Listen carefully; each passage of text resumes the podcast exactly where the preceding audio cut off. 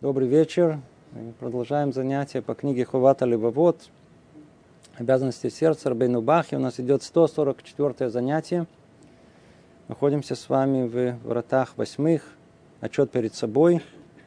Наше занятие посвящено Элуи Нишмат Рахель Бат Сима. Мы завершили с вами третий раздел. Изучали его долго, много месяцев. В третьем разделе речь шла о 30 составляющих отчета перед собой. 30 разных видов размышлений, которые человек должен осмыслить, думать. Переходим к четвертому разделу, который подводит итог, как и последующие – объясняет, почему надо было так много привести примеров, почему надо было так разложить на составляющие, в чем польза этого. И отвечает, польза отчета перед собой, о котором говорилось выше, то есть эти 30 разновидностей отчета, которые речь шла, польза от них произрастает в душе как результат уяснения описанных выше 30 видов отчета перед собой – понимание содержания их, формы их осуществления и истинности наших обязанностей в этом, и как результат стремление принять их исполнению в меру их постижения и глубокого внутреннего восприятия. И когда ты достигнешь этого, брат мой, в твоей душе проявится одно из высочайших свойств ее, то, из чего ты сможешь научиться всем добрым качествам, и обретешь с его помощью все великие достоинства, суть которых в очищении души от мрака глупости, которая устранит мглу сомнений из твоего сердца. Ну, написано в такой поэтической форме. Говорит нам Рабейну Бахья так. Вот были проведены 30 разновидностей отчета перед собой. Что требуется от нас? Перечисляет надо понять их содержание. Старались в течение целого занятия это содержание разъяснить. Формы их осуществления недостаточно понять, о чем речь идет. Нужно еще и понимать, каким образом мы можем э, осуществить это конкретно. То есть как мы осуществим конкретно отчет перед собой в одной из этих 30 областей, которые были перечислены. Истинности наших обязанностей в этом, прояснение того, что это каждый из этих областей, это нечто, что мы обязаны сделать. А как мы поймем, что это мы действительно должны осуществить, когда мы понимаем, что это истина – Истина обязывает, все остальное не обязывает. А истина должна обязать человека. По этой причине, если мы понимаем истинность каждой из этих составляющих, она должна обязать нас.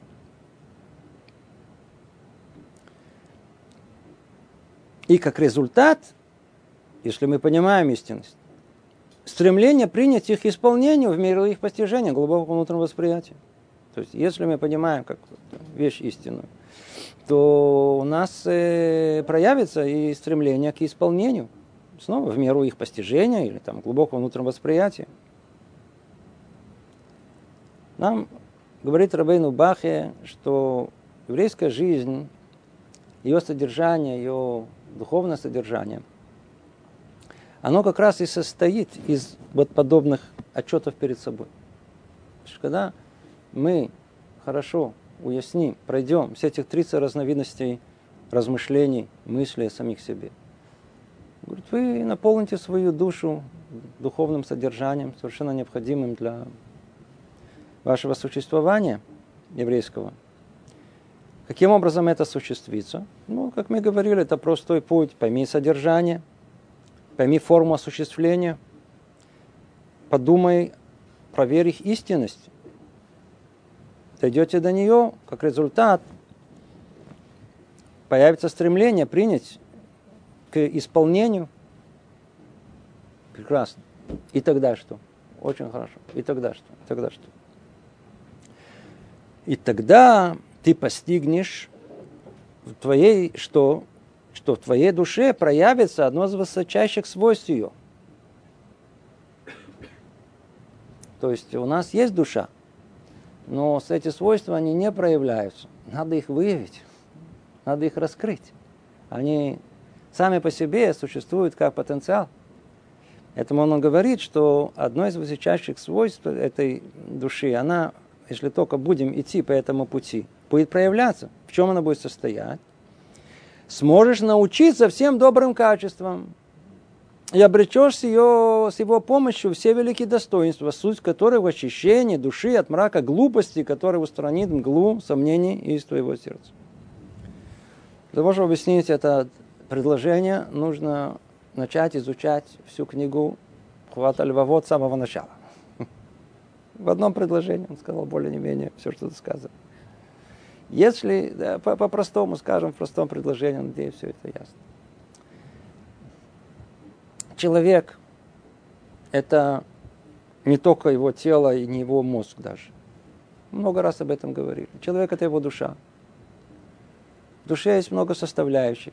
Есть те составляющие, которые отвечают за физиологию тела, функционированную, душевную, умственную. Но человек – это его разум, это его мысли. Или соперник, воображение. Или то ли это. Человек пребывает в одном из двух состояний. Тело функционирует, диктует нам, что нам делать, влияет на нас. Но тот факт, что человек существует, это его мысли. Да, да, уже Декар сказал давно, я мыслю, значит, существует.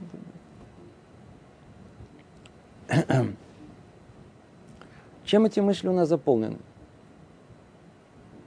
Естественно, что каждый из нас придает себе, как бы, видит себя с самой хорошей стороны,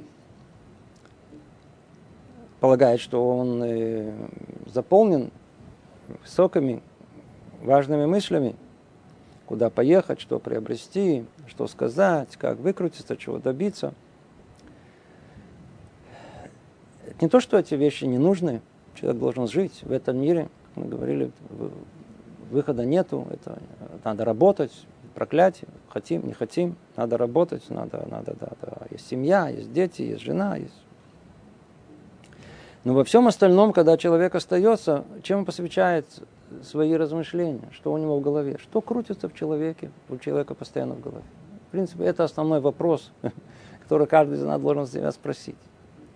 Если мы будем честны перед самим собой, то выяснится, что, по-видимому, лучшее определение, то, которое тут написано, больно слышать, но так оно и есть.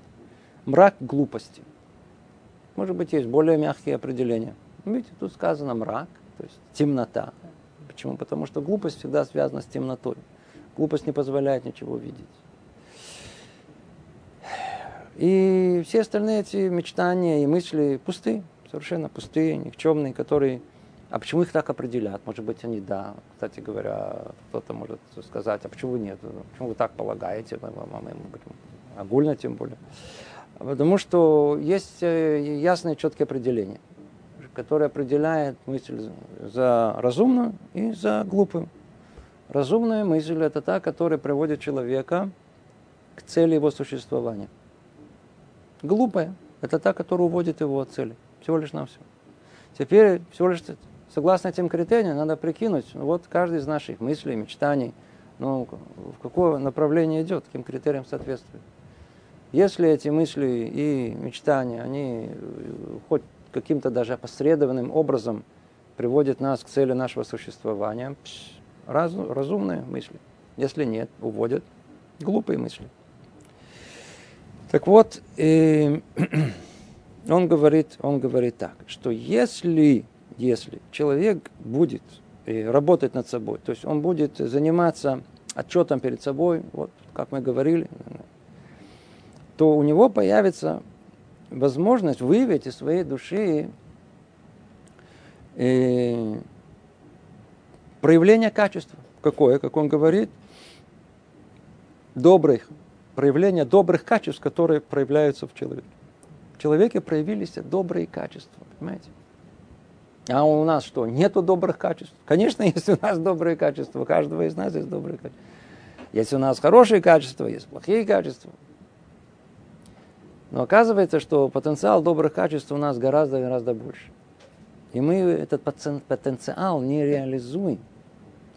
Поэтому он говорит, что э, человек должен, должен посредством этого отчета, который он делает перед собой снова и снова и снова, той духовной работы, которую он проделывает, наполняет себя всем, в чем тут речь шла, он будет способен повлиять на свои добрые качества. Тикун медот. То есть все, что мы с вами изучали в разных книгах и слышали много-много раз. И услышать идею, что нужно меняться, это недостаточно. Это не поможет нам. Это может даже еще больше создать конфликт. Как? Вот я такой, а я должен был совершенно быть другим. Для них конфликт это помогает решить э, проблему, для других, наоборот, усугубляет ее. А вот когда мы занимаемся просто вот как обязанностью, и вот отчетом перед собой, каждый раз обдумывая заново свою жизнь, то мы помогаем нашей душе проявить э, добрые качества. Как это происходит? Когда сейчас поймем, это происходит очищение от дурного – когда уходит дурное, то остается доброе. А когда остается добрые качества, то снова говорили об этом много раз. Разум сам по себе, он э, стремится к цели. Разум стремится к хорошему. Разум все это понимает, только э, нехорошие качества, э, злые, недобрые качества человека, они уводят его. Да, Яцерара уводит, он он влияет на разум и как бы перенаправляет его на другие ложные цели. Что делают добрые качества человека? Они защищают разум от плохих качеств.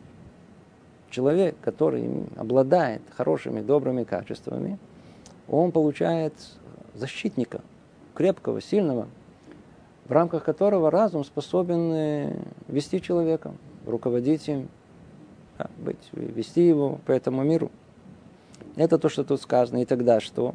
И тогда в конечном итоге произойдет очищение души от мрака глупости, который устранит мглу сомнений из твоего сердца. То есть все, что человек там сомневается, не понимает, с точки зрения мировоззрения человека, с точки зрения отношений с другими людьми, все, все, все, все тот самый мрак глупости, который набрался в нем, он постепенно уйдет, произойдет очищение. Теперь, как он нам хочет это преподать и объяснить? Чтобы было это ясно и понятно. Он говорит, давайте снова. Каждый раз его методика состоит в том, чтобы обратиться к здравому смыслу нашему, найти образные примеры из жизни, чтобы убедить нас, насколько это верно. И вот он говорит так. Ведь ты знаешь, что чем яснее исходные предпосылки, чем больше их число, и чем лучше они упорядочены, тем более ясными и важными будут получены результаты. Это верно при изготовлении лекарств, например. Приводит пример, просто чтобы не быть голословным. Эффективность и сила лекарственного состава зависит от действенности исходных составляющих веществ. Очевидно. То же самое верно и в геометрии. Чем больше имеется исходных предположений, касающихся исследуемого вопроса, тем большими будут значимость и полезность полученного знания. То есть сколько введений, то есть поймем до того, как будем иметь базу, соответствующий результат, он будет на должном уровне. Точно, точно так и во многих других вещах. Например, невозможно построить весы, не имея изначальных, изначально сведений по математике и механике. Видите? Обратите внимание, кстати говоря, в скобках, заметьте, совершенно не боится обращаться к научным знаниям. Естественно, того уровня, э, речь идет 850 лет назад.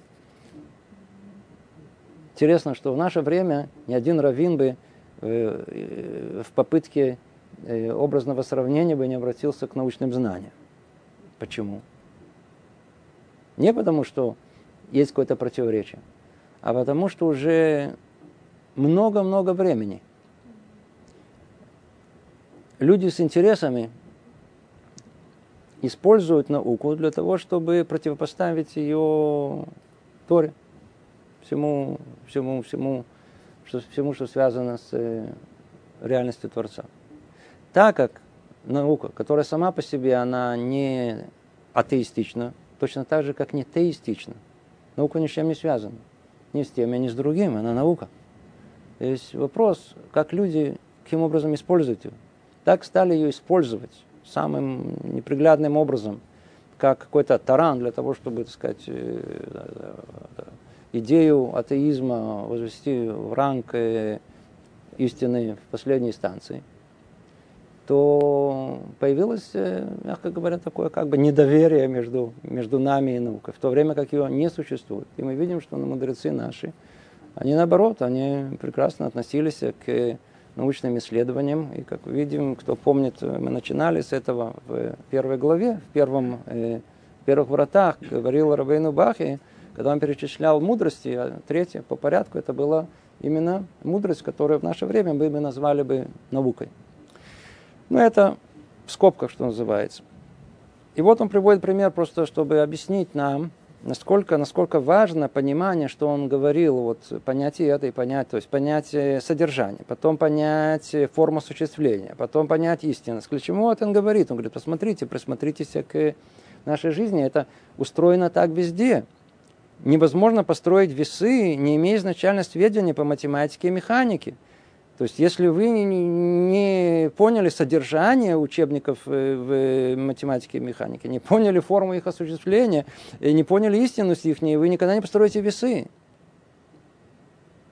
Точно таким же образом нельзя было бы изобрести астрономический прибор, называемый астролябия, без знания геометрии, свойств фигуры, движения небесных сфер, а также размеров земного шара. И точно так же, как и в приведенных примерах, брат мой, и в том, что требуется от человека. Точно так же. Невозможно достичь требуемого, не приняв на себя обязанности делать описанный выше отчет перед собой, согласно написанному в этой части книги и в других ее частях, и без постоянного исполнения того, что возлагается на тебя и, вся, и, вся, и в связи с этим. Невозможно достичь требуемого, невозможно достичь целей пребывания человека в этом мире – не приняв на себя обязанность делать описанный высший отчет перед собой. Это как некое вступление, это как некая вещь обязанная, которую мы делать, понять содержание, понять форму осуществления, понять истинность ее. Все, что обяжет нас. То есть мы должны постоянно заниматься что-то перед собой, так объясняет нам Рабейну Бахья. Ибо когда ты будешь исполнять все это с верным сердцем и с чистой душой, озарится твой разум. И ты увидишь путь к достижению всех духовных высот. И будет закрыть путь твоему дурному побуждению, чтобы оно не могло подступиться к тебе и соблазнить тебя. И ты будешь среди избранных Богом обновляться в тебе силы свыше, э, незаконные, не, э, незнакомые, те, которые ты не чувствовал раньше среди прочих привычных для тебя сил. И тогда уразумеешь вещи великие, и откроются тебе глубочайшие тайны, благодаря прояснению души твоей, чистоты сердца, силе, веры твоей. И не будет покидать тебя радость, это дело твоего и в этом мире, в мире грядущем, при виде грандиозной картины, созерцаемой тобой, великой тайны, открывающейся тебе благодаря помощи, которой ты удостоишься от Всевышнего. Говорит Рабейну Бахи, он говорит, послушайте, какая колоссальная польза есть от того, что человек занимается этой работой, занимается постоянно отчетом перед собой. Дальше в следующей главе будет сказано, что этот отчет надо делать постоянно. Обязанность она постоянно. Что произойдет? Что произойдет? По-видимому, это основное то, что нам не хватает. Когда мы слышим э, здравые, мудрые мысли наших мудрецов, и естественно, что доходит до нашего разума, естественно, что они порой даже доходят до нашего сердца, но они не всегда являются проводником в жизни повседневной. Еврейская жизнь, она ценит рутину. Рутину. То есть возможность восхва... Э, воодушевляться от чего-то, и, а, это очень хорошо, это, это. Но воодушевление как приходит, так оно и ходит. Всегда после очарования есть разочарование. А вот жить жизнью, рутиной, постоянного связи с Всевышним, тогда, когда уже уходит это воодушевление,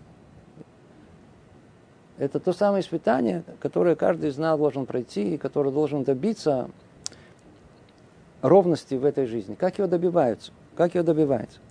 Когда у нас внутри душа не очищена, и мы не занимаемся этой духовной работой, это есть духовная работа, вот этот отчет перед собой. У нас все там в перемешку. Он это назвал э, мраком глупости. Ну, там не только глупость, естественно, есть. Там все перемешано, там глупость, мудрость. Поэтому, как и в жизни у нас, порой у нас хорошее настроение, потом плохое настроение. Иногда мы люди очень мудрые, иногда мы очень глупые, иногда мы делаем поступка правильно делаем неправильно. Все идет вверх, вниз, вверх, вниз, все, все, все, все, все идет. Если возможность выйти из этого вот, неустойчивости этой, есть ли возможность выйти на какой-то режим постоянства, когда мы чувствуем уверенность в себе, в своей силы, когда разум контролирует нас, не дает возможность быть нам, так сказать, людьми неустойчивыми, когда то, что мы говорили много раз, приходит э, спокойствие души. Есть ли возможность прийти к этому? Он говорит, да, пожалуйста. Вот занимайтесь отчетом перед собой. Если эта работа будет постоянной, то что произойдет? Видите, он сейчас пере, пере, пере, перечисляет. Тяжело же представить уровень, к которому человек может прийти, если только он осуществит это. То есть не просто один раз услышать, не просто удивиться, да, хорошая идея, да. а перейдет от э, наблюдателя к игроку. От постороннего человека, который слушает, да, к тому, что он сам, сам, сам вышел на поле и сам играет. То есть сам он тот, который осуществляет это. И тогда что произойдет? Он говорит, смотрите, что произойдет. Как много-много, чуть ли не тут все. Практически все, что можно только думать о, в теории, чем можно э, приобрести. Вот, видите, он все нам обещает. Озарится твой разум. Уже одного этого достаточно. Озарится твой разум. Разум у нас не всегда он э, в заре. Имеется в виду свет и тьма. Да, то есть э, по-русски, как мы скажем, просветление. Да, пришло просветление. Да, не каждый из нас может похвастаться, что он находится в просветленном состоянии постоянно. Да, как правило, находится в состоянии затемнения. Но иногда приходит и просветление. Да. Вопрос, в какой пропорции это находится. Он говорит, что если будем заниматься что-то перед собой, время просветления будет больше, а постепенно, иди, знай, может, дойдем даже до постоянства. И если придет просветление, то увидишь путь к достижению всех духовных высот. А, то есть до этого они были закрыты. Для этого мы спрашиваем, а, куда идти, что делать, как, как себя там литхазе, как так сказать, усилить, зная свою душу. Что-то, вот, видите, конкретный план, конкретное, конкретное предложение. Человек сам поймет, как он говорит, если только придет просветление, то вдруг ясно, а, я же это не видел, вот туда же, вот же цель куда, вот она, туда надо идти. А сейчас вот туда надо идти. Естественно, что просветление, оно дает человеку возможность увидеть вокруг себя те самые высоты, которые раньше он не видел. Если есть пелена на глазах, он не видел никаких высот. Открылись ему глаза, теперь он эти видит. И тогда что? Как только он крепнет в этом и придет просветление, то будет закрыть путь своему дурному побуждению, чтобы оно не могло поступиться к тебе, соблазнить тебе. Много-много раз говорили, все, что связано с дурным началом человека, с дурным побуждением человека. Столько времени оно торжествует, побеждает нас, столько времени, сколько мы даем возможности это сделать. А если человек встает, что называется, на дыбы, на две ноги, встает, работает, заставляет себя, делает усилия, э, гневается, то есть он, он пробуждает гнев доброго начала против плохого начала, а это дурное побуждение не приближается к нему. И тогда что? У, у это уже такой уровень э, халом, это мечта. И ты будешь среди избранных Богом. Действительно. Почему? Потому что такое просветление, такое пробуждение, такое чистота души, она приближает тебя к нему, ты становишься избранным, избранным по... Ты себя сам избрал, не то, что он, так сказать, нет, ты себя сам избрал, ты себя приподнял. Естественно, ты стал выше и ближе к нему, не выше над другими, имеется ближе к нему. И обновляться в тебе силы выше, незнакомые, те, которые ты не чувствовал раньше, среди прочих, привычных для тебя сил. Человек, который пребывает на каком-то состоянии душевном, э, он знаком только с одним типа сил, которые у него есть это то, что есть. Но он совершенно не осведомлен о том потенциале, который есть в душевных его силах, если только он пройдет этапы ощущения, очищения. Тогда все начинается восприниматься совершенно по-другому. Он обнаруживает в себе силы совершенно другие. Это то, о чем он говорит. А если уже человек приобретает эти силы, приобретает эту новую возможность понимания – О чем речь идет, только чтобы хоть, хоть как-то приблизить. Я не буду говорить о вещах более высоких, даже простые вещи. Человек, который, который, который начинает учиться, начинает учить Тору, и он даже приходя из мира, не знаю, академического, ему очень сложно сконцентрироваться и начать понимать, что написано в Торе. Но если только он уперется и будет еще, еще, еще, еще учить.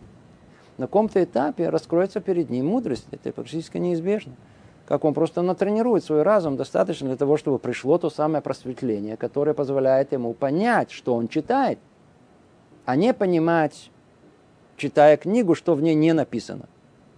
И полагая в своей фантазии, что он понимает, что происходит большинство людей. Действительно, то, что там написано. Это уже, это, это, это новые силы. Вдруг он, вдруг он видит себе о том, что он может, он может слушать занятия час, и он может после этого рассказать от начала до конца, в то время как несколько лет назад до этого, прослушав занятие, на котором он, как правило, пытается услышать, большую часть времени он просто засыпал или просто мечтал о чем-то другом. А если вы спрашивали, о чем занятие, он с трудом вспоминал тему. Через несколько лет сумел сказать несколько предложений, о чем же там говорили правильно. Да. А он вдруг выясняется, вдруг выясняется, что он в состоянии вообще полностью чуть ли не Э, повторить, что есть, откуда у него какая-то память какая-то появилась, понимание появилось, добился своим руками очищения души, работа постоянно, она приводит к тому, что действительно приходит просветление. Приходит просветление, тогда человек начинает совершенно все по-другому видеть, осмысливать. У него появляется сила в этом разуме. А когда у разума появляется сила, она способна бороться против э, дурного побуждения, бороться с плохими качествами своими, она способна вести человека в какое-то направление это выход на другой качественный уровень. И тогда он говорит, и тогда, когда это произойдет, и тогда уразумеешь вещи великие, откроются тебе глубокие тайны благодаря прояснению души твоей, чистоте сердца и силе веры твоей. О, что он говорит тут? Есть многие вещи в Торе, которые закрыты, просто закрыты. Есть многие вещи, которые человек читает, да, понимаешь, что тут есть какая-то мудрость спрятана, но до конца не понимает. Он говорит, как только придет это просветление, как только придет эта работа, которая, казалось бы, находится в других областях, все 30 этих э, э, разновидностей отчета, которые тут речь шла, а мы не говорили о интеллектуальной деятельности. Много со сторон человеческой жизни, которые требует осмысливания. Об этом речь шла. И тем не менее это влияет на чистоту души. Чистота душа помогает нам раскрыть э, потенциал нашего разума, разум просветляется, просветляется разум, дает силы разуму, разум теперь способен бороться против Ецарара. Это некая спираль, которая все время поднимается, поднимается, поднимается в своем духовном развитии. Это и есть духовное развитие. И тогда что? Как только человек видит, что он продвигается, а, приходит то самое чувство радости от удела твоего и в этом мире –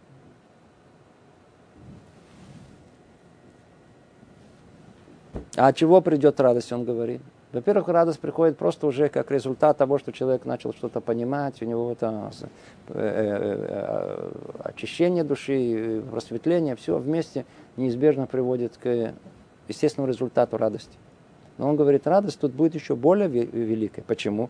Потому что когда мы начинаем понимать тайны этого мира, то и радость приходит от при виде грандиозной картины, созерцаемой тобой, великой тайны, тайны, открывшейся тебе благодаря помощи, которой ты достоишься от Всевышнего.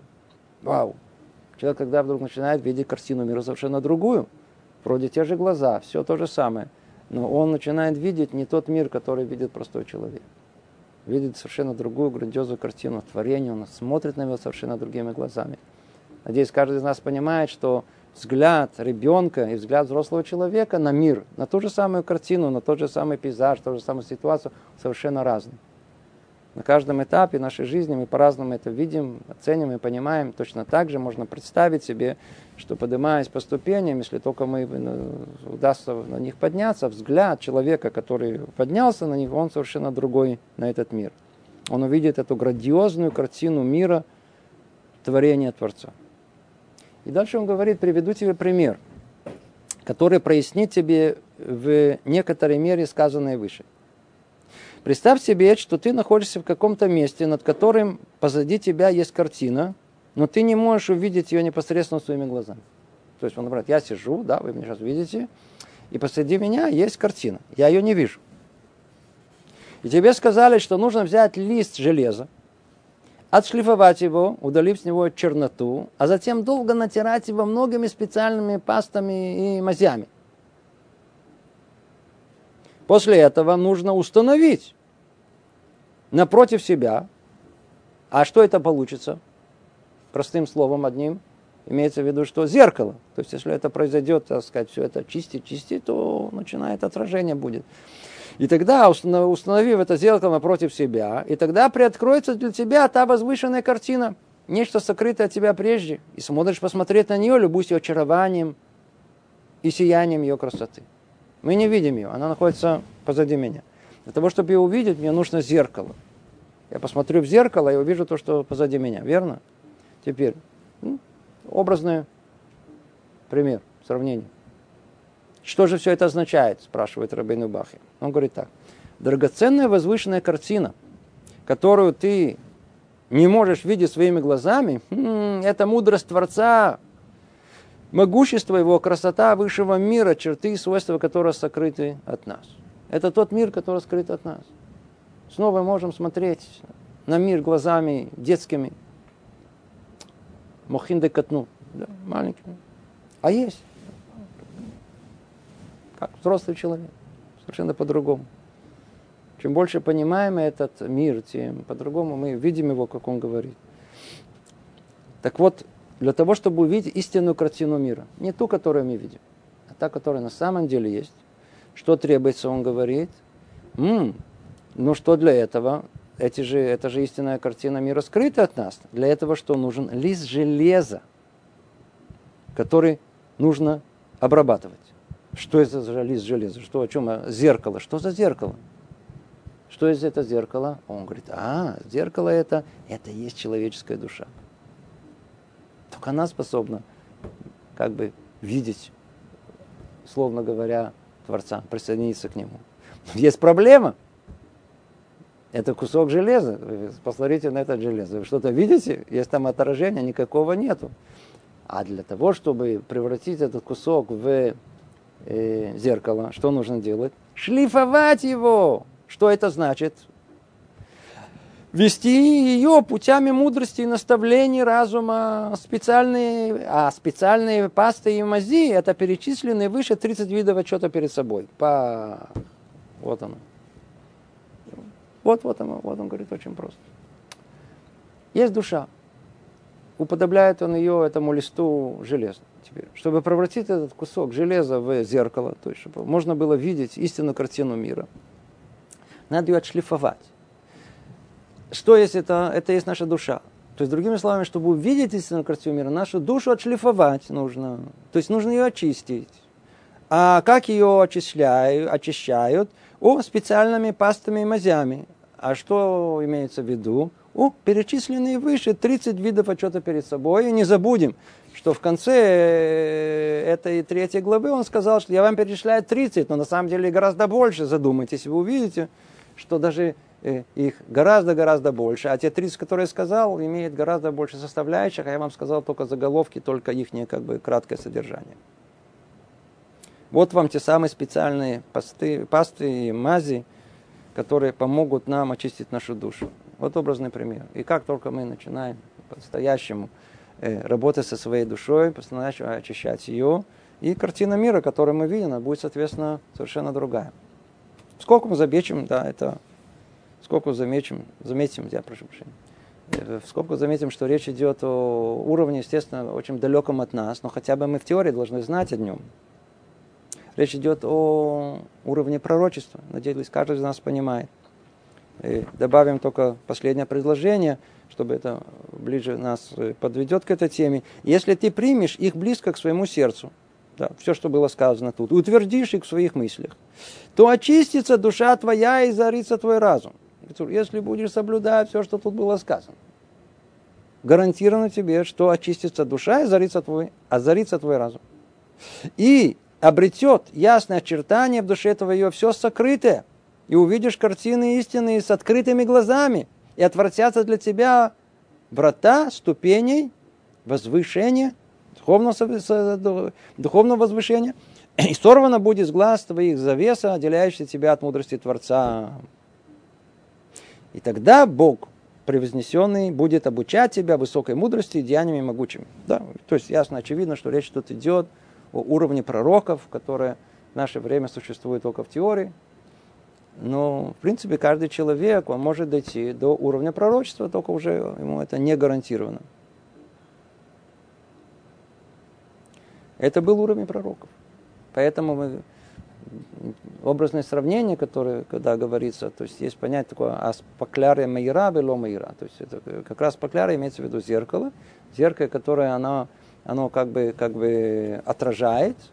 Это все пророки, которые достигли и считались пророками, они видели как бы пророческие явления как бы на экране, условно говоря, в отличие от пророчества Маше, у которого у него было э, как бы э, нет, экран это у Маше Рабы, он непосредственно видел. Он видел непосредственно. А вот у всех остальных пророков это было как бы отражение. Они смотрели в зеркало и видели картину мира, которые были вокруг него. То есть все, что говорит нам Рабейну Бахе, он, видите, он не обращается к э, исключительным личностям, для которых, э, э, у которых есть возможность прийти к уровню пророков. Он обращается к каждому из нас. Почему? Потому что каждый из нас потенциально может дойти до уровня пророка, и никто не знает, мы не рождаемся пророками, никто из нас. Мы становимся мудрецами, становимся, видите, уровня пророчества. Это то, что мы с вами разобрали в четвертом разделе. Да, в четвертом разделе. Давайте подведем итог снова. Что мы с вами... Очень-очень важный итог. Очень важный итог. Есть у нас э,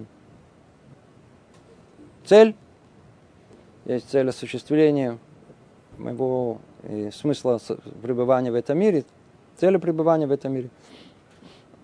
Как я могу это достичь? Конкретно, то есть речь идет сейчас уже о конкретном достижении. Если мы начнем идти по пути, который нам оказывает Рабейну Бахе, начнем развивать себя духовно, а духовное развитие, оно снова и снова повторяя, это в первую очередь это отчет перед собой. Это есть внутренняя работа, которая не связана ни с пассивным слушаниями, даже не с учебой, а с внутренней работой, которую человек осуществляет сам собой. И это есть отчет перед собой. Тогда приходит к нему и результат соответствующий, приходит просветление разума, очищение души, и как результат он выходит на совершенно новый уровень, восприятия реальности, и тогда это позволяет ему приподняться еще выше, и тогда Творец, наоборот, дает ему, э, обучает его свыше всю премудрость, раскрывает ему мир такой, как он есть на самом деле. Да, это уже уровень пророчества. Это то, что мы с вами разобрали в разделе четвертом. Пятый раздел, он очень простой, очень, очень короткий, мы, можно его, так сказать, в одном предложении э, э, подвести итог всему. Он спрашивает вопрос простой – Является ли обязанность отчета перед собой постоянной, или же она относится лишь к определенному времени? когда мы должны этим заниматься. Я знаю, там в нашем понимании, может быть, надо это делать перед сном, например. Или там утром. Или перед обедом, предположим. Задумались, то как так. Мнение Рабейну Бахи другое. Он говорит, если мы захотим добиться результатов, значит, нужно этим заниматься как постоянно. Постоянно. Говорит он, человек обязан в этом, обязан к этому, соответственно, силам своего ума и высоте своего разумения постоянно, с каждым миганием век его – А если сумеет с каждым дыханием, так что не уходили от него страх и трепет и стыд перед Всевышним, который смотрит на него постоянно, то это уже уровень, мы можем говорить теории, да, очень тяжело. Как-то примерить к себе подобный уровень, когда с каждым миганием век, ресниц имеется в виду, да, глаза бегают, с каждым дыханием – мы ощущаем это. это ну, Алывай нам, как мы сказали, там, задуматься каждый день, там, раз, раз перед обедом или, или перед сном, или утром. А он говорит, нет, обязанности у нас постоянные. Но что? Он уславливает это и говорит, соответственно, силам твоего разума и высоте своего разумения. Постоянно. То есть, что это значит? Конечно же, надо постоянно. Он нам говорит, цель какая? Постоянно. Но если речь идет, соответственно, сила своему разума, то мы, как любой, там, пытается поднять штангу, согласно его силе, он ее поднимает. Держи, держит. Сколько ты продержишь? Три секунды, все, упало. А другой, смотришь, час держит. Согласно твоего силе, своего ума, ты можешь это делать. Но надо знать, что это должно быть постоянно, как, как дыхание воздуха. Человек должен с этим ходить, должен, кто стремится к духовной жизни, духовную жизнь, наполнить сердце свое этой духовной жизнью, он должен заниматься внутренней работой. Тем самым отчета перед собой, о которой тут речь шла, и, но согласно силам своего ума. То есть сила закончилась, остановись, не требуется тебя больше. Но зато знай, если ты добавишь, как в спорте, чуть-чуть больше, еще чуть-чуть больше, вот тогда только развитие приводит. Да, в спорте известная вещь. То есть что в спорте? В развитии тела. Те же принципы. Когда мы делаем усилия одинаковые, например, если мы каждый день мы будем поднимать 20 э, килограмм, предположим, дали, 10 килограмм, не знаю, там, спортсмен какой-то, да, и при этом не будем ничего добавлять, мы не будем развиваться, мы будем поддерживать свое спортивное состояние. А любое развитие, оно всегда требует еще чуть добавить. Человек, кто бегает, да, он обязательно должен еще чуть-чуть постараться, чуть улучшить результат. Только это приводит его к дополнительному развитию, так и в духовной жизни. Все время надо что-то добавлять, еще чуть-чуть усилия. Да, поэтому, когда уже нету сил, когда нету сил, и дай Бог, чтобы находился кто-то, кто поддержит, друг или рав, и скажет нам, тебя есть еще силы на одну минуту. Добавь еще одну минуту после того, как ты уже ничего не можешь. А, добавил еще эту минуту. Вот она, она та, которая все остальное раз превращается совершенно в другое качество, поднимает э, э, человека совершенно по-другому. Добавить еще одну минуту, еще две минуты. Да. Это то, что он говорит. Согласно силы своего ума. И высоте своего, и высоте своего разумения, естественно, что надо. Но так или иначе нужно это осуществлять еще раз, еще раз, еще раз, да, приучая себя к этому. О, так он и говорит. Итак, брат мой, тебе следует приучать себя к отчету перед собой во имя Всевышнего, Благословенного, который каждый час и каждый, каждый час и каждый миг. То есть, приучать себя. Естественно, что мы не можем моментально, вот так услышав подобную вещь, э, вот прийти в состояние, когда мы там каждую секунду мы занимаемся этим отчетом. Нереально. Но зато приучать себя, думать об этом, еще пытаться, еще пытаться. Ползти. Ползти. Да. Да. Лейтамец. Как это лейтамец? Надо делать усилия. Стараться. О, стараться. Вот. Вопрос, он старается или не старается? Вот это вопрос. Стараться на все. И пусть не кажется тебе маловажным никакое добро, сделано тобой ради имени его, даже если оно сводится лишь одному слову или одному взгляду, ибо то, что каждым кажется малым тебе, велико для него. И то, что каждый, и, и, и то же самое верно по отношению к греху. Только мы думаем наоборот. Мы думаем, что ну, это какой грех? Ну, это малый грех. Ну, а для Всевышнего это большой грех. А когда мы делаем доброе дело, «Э, это малое дело. Нет, для Всевышнего это большое дело. Как тяжело сделать даже что-то малое лашем шамай во имя Всевышнего. Чисто, без личных примесей. Вот как тяжело. Поэтому то он говорит, если мы, нам удастся сделать даже самое малое, да и порой слово что-то добавить в, в, в служение ему, то это для него, это с точки зрения Творца, все, великое дело, это большой человек. В то время как мы думаем, а что такого там, одно слово у меня получилось. Нет, одно слово во имя Всевышнего, великое дело.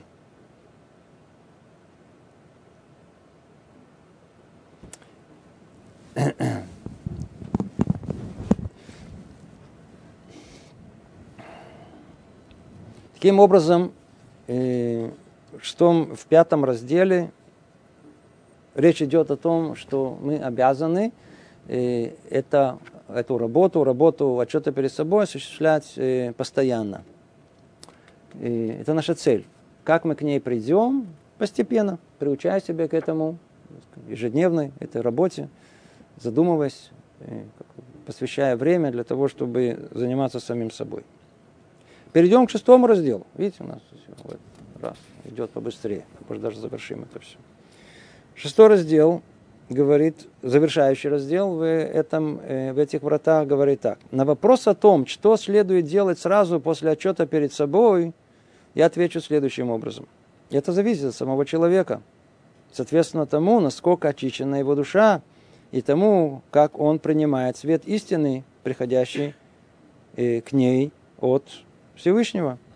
Ведь если разум, ведущий отчет перед собой, о котором здесь шла речь, чист, и он понимает намерение и желаемую цель отчета, и сердце посвящено при этом Всевышнему, то есть он делает Лашем Шамает во имя Всевышнего, то человек тем самым достигает того, что угодно Творцу. И он благословенный помогает исполнить свои повеления – и наставляет его светом истины, отстраняющего, э, отстраняющимся сомнения от сердца человека, и оно озаряется светом мудрости, сияет сиянием разума и станет открыто и сокрыто в нем чистый перед Богом. Все это было сказано до этого. Кто внимательно слушает, мы с вами уже это прошли. К чему это он говорит?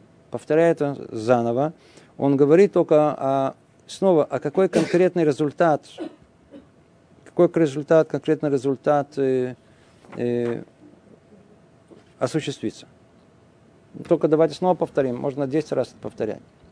10 раз можно повторить. Говорит он так. То есть, насколько очищена его душа, насколько она принимает свет истины, Насколько человек ведет тот самый отчет, который речь, речь идет, шла тут, насколько он понимает намерение, желаемую цель отчета, насколько сердце его посвящено при этом Всевышнему, то человек тем самым достигает того, что угодно Творцу. То есть это, это мы перечислили весь набор религиозного человека, классика в теории, максимум, что должно быть. Так, так должно быть. Тогда что? Он становится угодным Творцу. И тогда что происходит?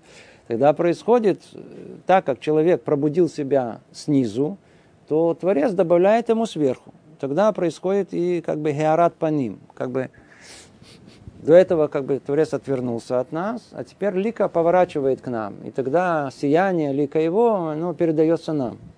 Прояснение. Прояснение, Прояснение лика происходит. Да. И тогда что? Тогда вдруг мы, знаете, это как будто включить свет. Вдруг, а, и тогда видим те самые высоты, видим мир вокруг себя другими глазами. Отстраняется сомнение сердца человека, оно озаряется светом мудрости и сияет сиянием разума, и станет открытое, сокрытое в нем чистым э, перед Богом. И тогда, и тогда. Вот смотрите, что сейчас он нам еще что-то обещает очень-очень важное. И тогда душа человека успокоится – отдохнет от тревог этого мира, его желаний. И будет она радоваться в служении Творцу Благословенному и наполниться ликованием от увиденного ее тайн мудрости от света ее. И будет удел человека счастливым благодаря познаниям, обретенным в ним, о нижнем мире о мире высшем, и добрым замыслом Бога, и того, как Он управляет этим миром, и того, как Он проводит жизнь свою своим постановлением относительно своих, относительно своих творений. Ай-яй-яй-яй. И это высшая ступень в знании Бога Ибо тот, кто действительно знает его, прилепится к служению ему и к страху перед ним, соответственно, мере знания своего в сердце и в глубинах души. И такой человек исполнит обязанности свои, обязанности сердца, и те, которые исполняются посредством органов тела, без труда и изнурения. Вай, вай, вай, вай, вай. В принципе, он подводит итог всей книги сейчас. Книга называется «Ховат Алевавод», обязанности сердца, вот, вот об этих обязанностях сердца он как раз и говорит, вот оно, вот оно, вот эти обязанности, оно есть, это высшая ступень осуществления обязанностей сердца, которые у нас есть. Когда мы тут начали это, об этом говорить, видите, он говорит, что нам пообещал? Видите, как много тут обещано. Говорит. И тогда душа человека успокоится, отдохнет от тревог этого мира, его желаний,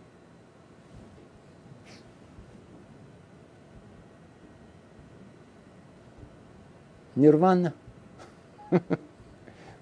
В мире многие хотели бы освободиться от тревог этого мира, уйти в состояние такого а, блаженства. Теперь обратите внимание, разные идеи с востока, там, запада – они всегда полны, всегда каких-то э, рациональных, э, чего-то есть там, какой-то горин, э, зерно какое-то рациональное есть у всех, на всяком случае. Но чуть-чуть есть, не все. Все понимают, что к чему надо стремиться. Человек действительно сам додумается того, что то лучше, к чему надо стремиться, это душевное спокойствие – понимать, что оставьте тревогу, это веру, желание. Мы же видим, это пришло, ушло. Мы так думали, вот это важно, а потом это оказалось неважным. Мы так за это волновались, а потом выясняется, что вообще не надо было волноваться. А то, что мы не волновались, надо было волноваться. Да. Успокойтесь. Мы не все не понимаем, не все это. Как прийти к этому спокойствию? Как знать четкую вот э, э, э, какой-то рецепт, как реагировать на все в мире? Как реагировать на все в мире? Да. Жена не принесла покушать. Надо устроить скандал или самому э, приготовить еду с улыбкой еще жене предложить. Спектр. где, где мы тут? Как реагировать? Все вот тут столько возможностей. Вообще, это, как, как, как жить по-другому? На Востоке предложили, говорите, говорят, а там, там хорошая идея. Они вдруг поняли о том, что вся, вся, вся, вся страдания человека и внутренние, и душевные, они из-за того, что он вечно что-то хочет. Давайте подавим желание. Ничего не будет хотеться. Придет блаженство, все будет спокойно, все очень хорошо будет. Видите, так сказать, это. То есть отсутствие желания превратилось в самоцель. И действительно, это можно подавить. Выясняется, что да. И тогда приходит нирвана, блаженство, а уже ничего не хочется. А у нас наоборот. Все наоборот приходит истинное блаженство, оно да, существует, оно существует в душе, есть потенциал этого, есть понятие успокоиться, есть отдохнуть от тревоги, мира, от желаний, и, и есть истинная радость от чего? От служения Творцу. Это ощущение, с которым человек ходит, да, блаженство некого. Но при этом, да, что, что, что, что будет для него?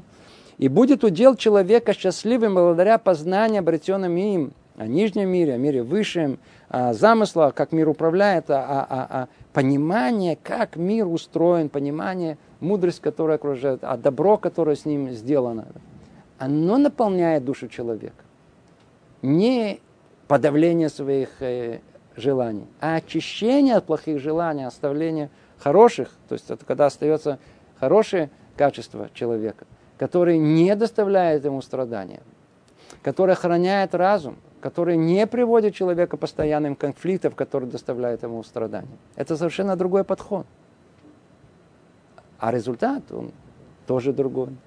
Истинная радость жизни. Просто так. Вот человек живет и радостно ему. И это высшая ступень познания Бога.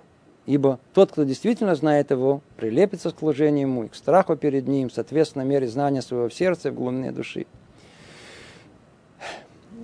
Не всяком сомнении, вот тут написано, что а результат самый, так сказать, уже там, самый, на самой высоте, самый, вершина, вершина всего, вершина всего этого. Если человек уже прошел все этапы работы, привыч, привыкания к отчету перед собой, конкретного осуществления работы этого, очищение своей души, прояснение, просветление своего разума, укрепление его, позволяющее ему контролировать себя, позволяющее ему устраниться от влияния дурного побуждения. Человек становится свободным. Это свободный человек. Свободный человек в состоянии видеть мир таким, какой он есть. И тогда, согласно меру его понимания мира – и его уровню, который как бы кли, он создает э, э, сосуд, так Творец ему дает еще больше, еще больше, еще больше. По мере его повышения он еще больше получает, еще больше получает. И тогда он может достичь то самое состояние высшей ступени в знании, в познании Всевышнего, этого мира, который дал ему, который дал ему жизнь, который дал ему этот мир для него. И тогда к чему это приведет? Приведет его к тому, что он прилепится к служению то не надо будет каждый раз себя заставлять там встать утром, а, молитва, а, надо какой-то тфилин, надо.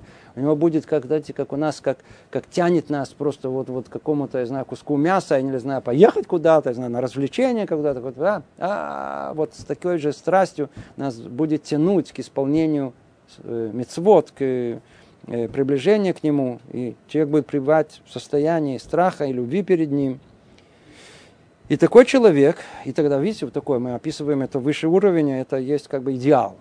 О, он говорит, вот, вот это идеал. Вот эту всю книгу, которую я написал, и все, что мы с вами изучали, вот, вот, вот для такого человека. И такой человек исполнит обязанности свои. Какие? Обязанности сердца. Это то, что изначально в книге вот он поставил как цель, обязанности сердца, в чем они состоят, постепенно, постепенно от врат, от вратов к вратам, он как бы развивал эту мысль, вот, и довел ее до своего высшего, высшей ступени. Такой человек исполнит обязанности свои, обязанности сердца, и те, которые исполняются посредством органов тела, без труда и изнурения. Но с усердием и расторопностью, как сказал царь Давид, и, и торопился я, и не медлил исполнять заповеди твои. Да, в принципе, он имел в виду царя Давида как пример, как идеал, к которому надо стремиться постоянно. И об этом же сказал мудрец да, в книге Мишлей, царь Соломон, хороший удел человека, нашедшего мудрость. Также сказано, хороший удел всех, кто хранит правосудие, творит справедливость всечасно. Тфилим. И завершая, говорит Рабин Бахья, и пусть Бог благословенный в милосердии своем даст нам быть подобными таким людям и ведет нас в сообщество их. Аминь. Закончена восьмая часть этой книги. Хвала Богу благословенному. Да, то есть, ясно и понимая, насколько мы далеки от этого идеала, который он нам представил, тем не менее он выражает э, свою э, э, надежду, свою надежду о том, что э, Раташем, зная идеал, будем знать, в какую сторону, по крайней мере, идти. Тут мы остановимся. Всего доброго. Завершили с вами э, врата восьмые, отчет перед собой. Раташем, на следующем занятии у нас уже будет врата девятые под названием «Отрешенность». Всего доброго. Привет из Иерусалима.